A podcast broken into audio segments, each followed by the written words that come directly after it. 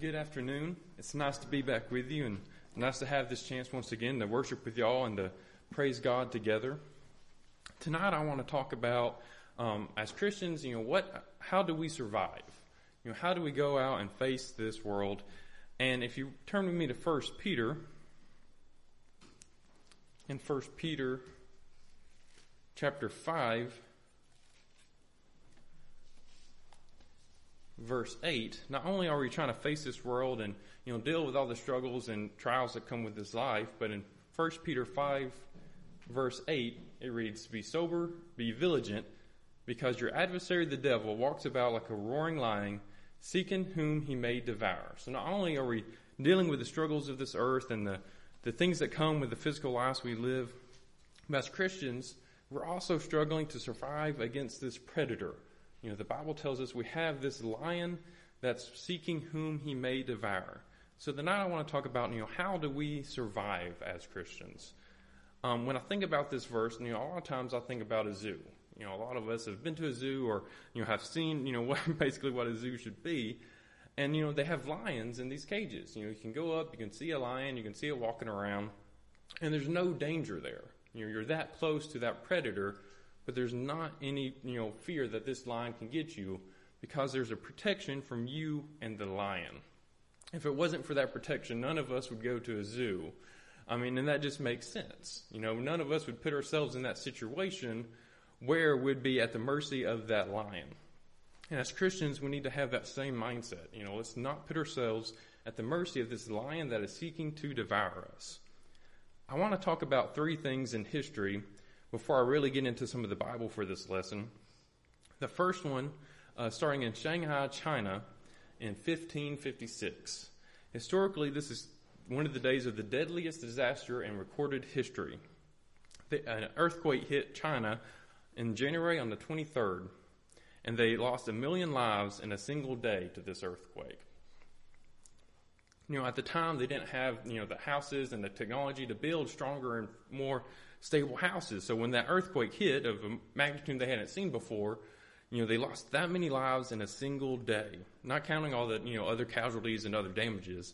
And that's, you know, that's considered a deadly disaster to, in today's world. The next one I want to talk about is called Operation Meetinghouse, and it was an American air raid on Tokyo on March 9th in 1945. It is recorded as the deadliest air raid ever. Uh, a, th- a hundred thousand were killed and a million more were left homeless. You know, and these are, you know, things that go down in history as, you know, causing the most loss of life. You know, the things that, you know, dealt a lot of damage. And, and that's true. You know, a lot of lives were lost, you know, on both of these days.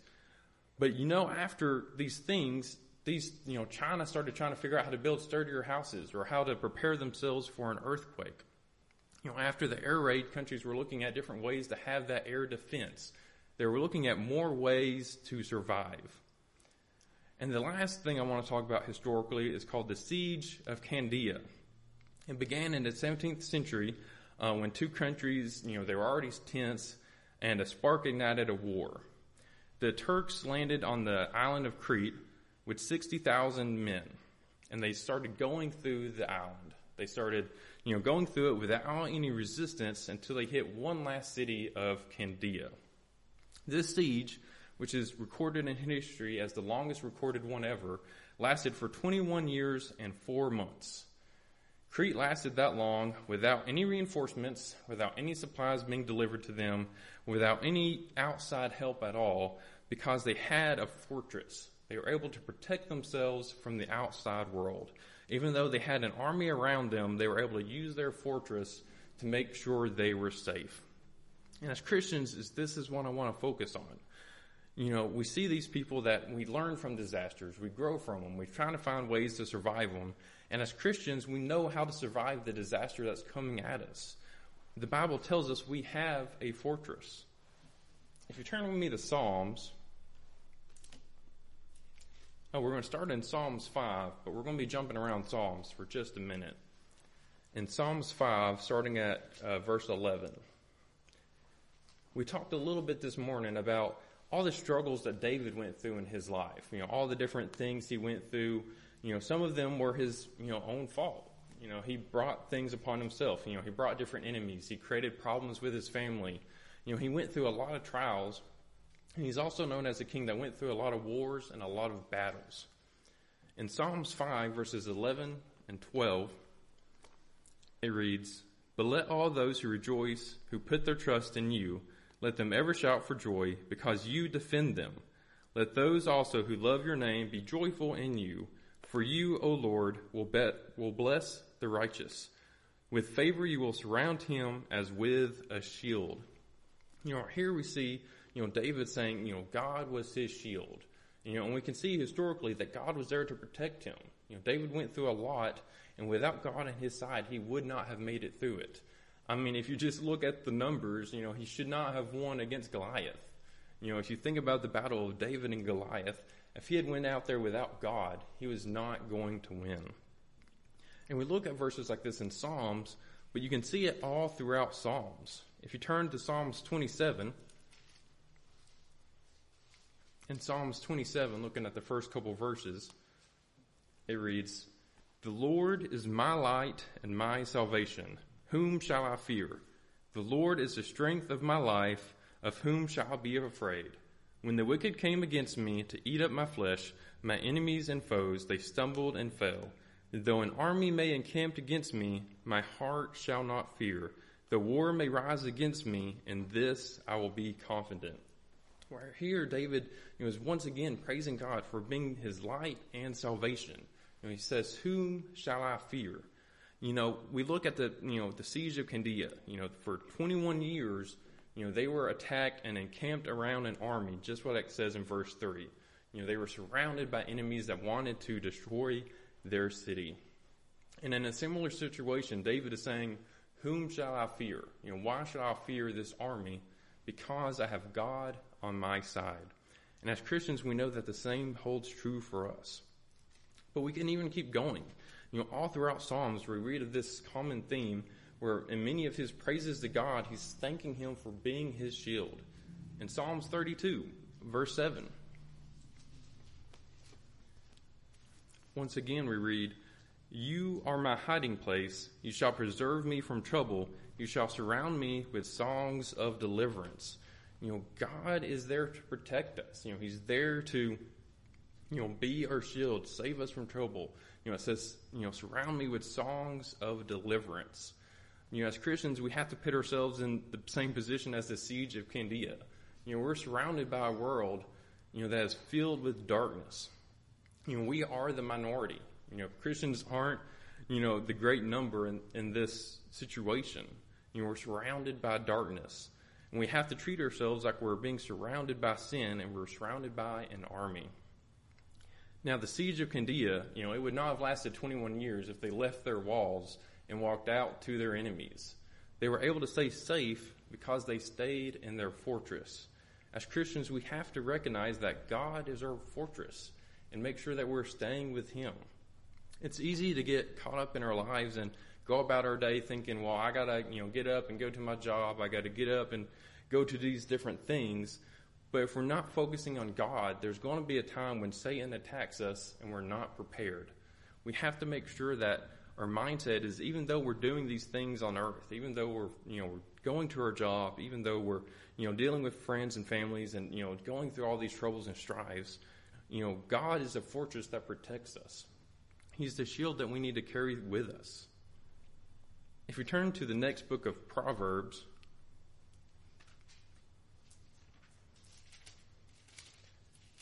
in Proverbs 30, verse 5.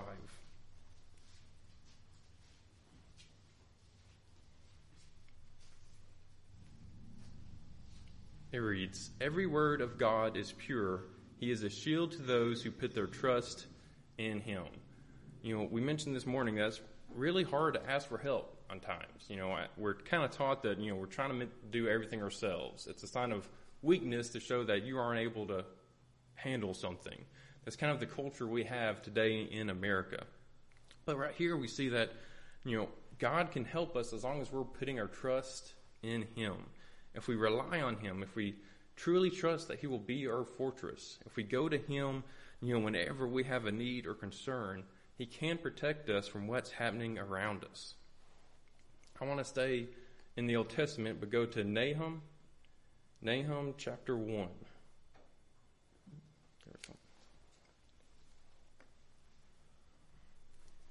Chapter 1, verse 7. It reads, The Lord is good, a stronghold in the day of trouble, and he knows those who trust in him. You know, this not only tells us, you know, we need to trust in God, but tells us that God knows all who put their trust in him. And we can have that stronghold. You know, and to us as Christians, that should be such a great thought, you know, that we have God on our side. You know, we see the Old Testament, we see, you know, wars and battles that David went through. We see the wars and battles that the Israelites went through in Canaan. You know, we see all the times they fought and struggled with the people around them, and we see God on their side. You know, all the battles they would have lost if they did not have God.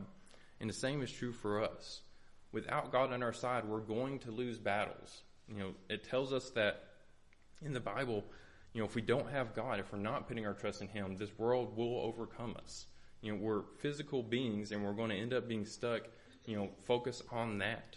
Even Paul, you know, someone who wrote most of the New Testament, you know, says, you know, my body is carnal and he wanted to do those things. You know, it was resisting, you know, the, the spirit in him.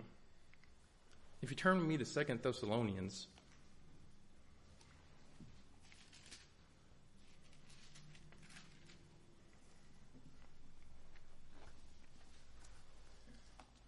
You know, we can look at those examples in the Old Testament. We can see how God protected his people. And then it's so great that we can go to the New Testament and see how he is telling us he's going to do the same for us. In 2 Thessalonians 3, verse 3, it reads, But the Lord is faithful, who will establish you and guard you from the evil one. And we have confidence in the Lord concerning you, both that you do and will do the things we command you. You know, right here we see that, you know, but the Lord is faithful and will guard us from the evil one. You know, when we see that lion that's chasing us, when we see in the Bible, it tells us that Satan is seeking to devour us. We have that protection. You know, we can treat it like, you know, we have that protection we would have at the zoo. We have that wall between us if we let God in our life. If we make sure that He's going out each day with us, we have that protection. I next want to go to the Corinthians uh, 1 Corinthians first and looking at chapter 10.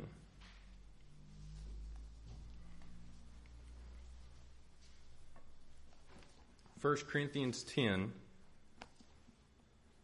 verse 13. It reads, No temptation has overtaken you except such as is common to man, but God is faithful, who will not allow you to be tempted beyond what you are able but with the temptation will also make the way of escape that you may be able to bear it. You know, this verse isn't saying that we're not going to face temptations. This verse is not saying that we're not going to have sufferings and trials in our life. But it says if we have God on our side, if we trust in God and rely on Him, we're going to be able to overcome. You know, and a lot of times, you know, we try to handle things ourselves. We try to push through to the best of our ability and only rely on God when we've hit bottom. You know, but tells us, you know, God is there for us. You know, He's ready to pull us out of trouble. You know, we know the hand of God is not far from us, but it takes us trusting in God. It takes us, you know, being in His fortress. You know, we have to have Him surrounding our life to be able to have that protection. If you turn with me to 2 Corinthians chapter 4,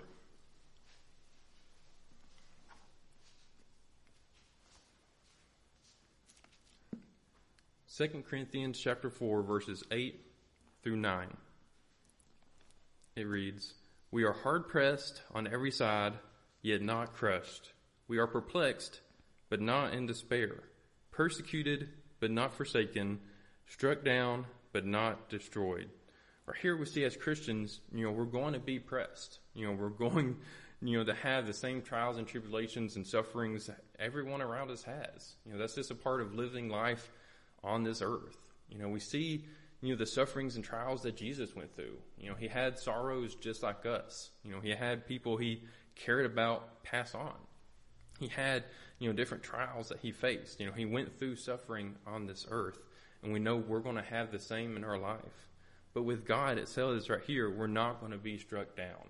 You know, a lot of times we live life and we think, well, this is, you know, the straw that broke the camel's back. I don't know how I can recover.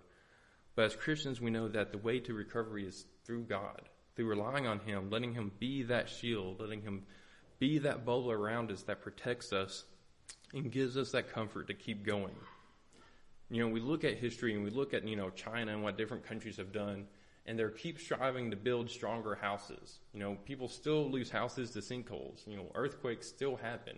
You know, people are still trying, you know, to build houses that can survive those disasters. We know that we are still focused on defense. You know, you wouldn't just stop that because, well, an earthquake hasn't happened in a while. I'm, I think I'm okay. You know, I haven't had any trouble, you know, with, you know, different disasters in a while. I think I can stop focusing on building stronger houses. We know that you always want to be as prepared as you can for when the disaster strikes. You never know, you know, which disaster is going to come and be, you know, stronger than the last. You know, what's going to uproot your life. But as long as we make sure that know, we keep striving to have that stronger fortress, that we keep striving to have, you know, that better relationship with God, we can make sure that we're protected when the disaster comes. You know, it's still going to hit us. You know, it's still going to, you know, siege your walls. But we know with God on our side, we can overcome. If you turn with me to Psalms 124, Psalms 124, and we're going to look at verses 1 through 5.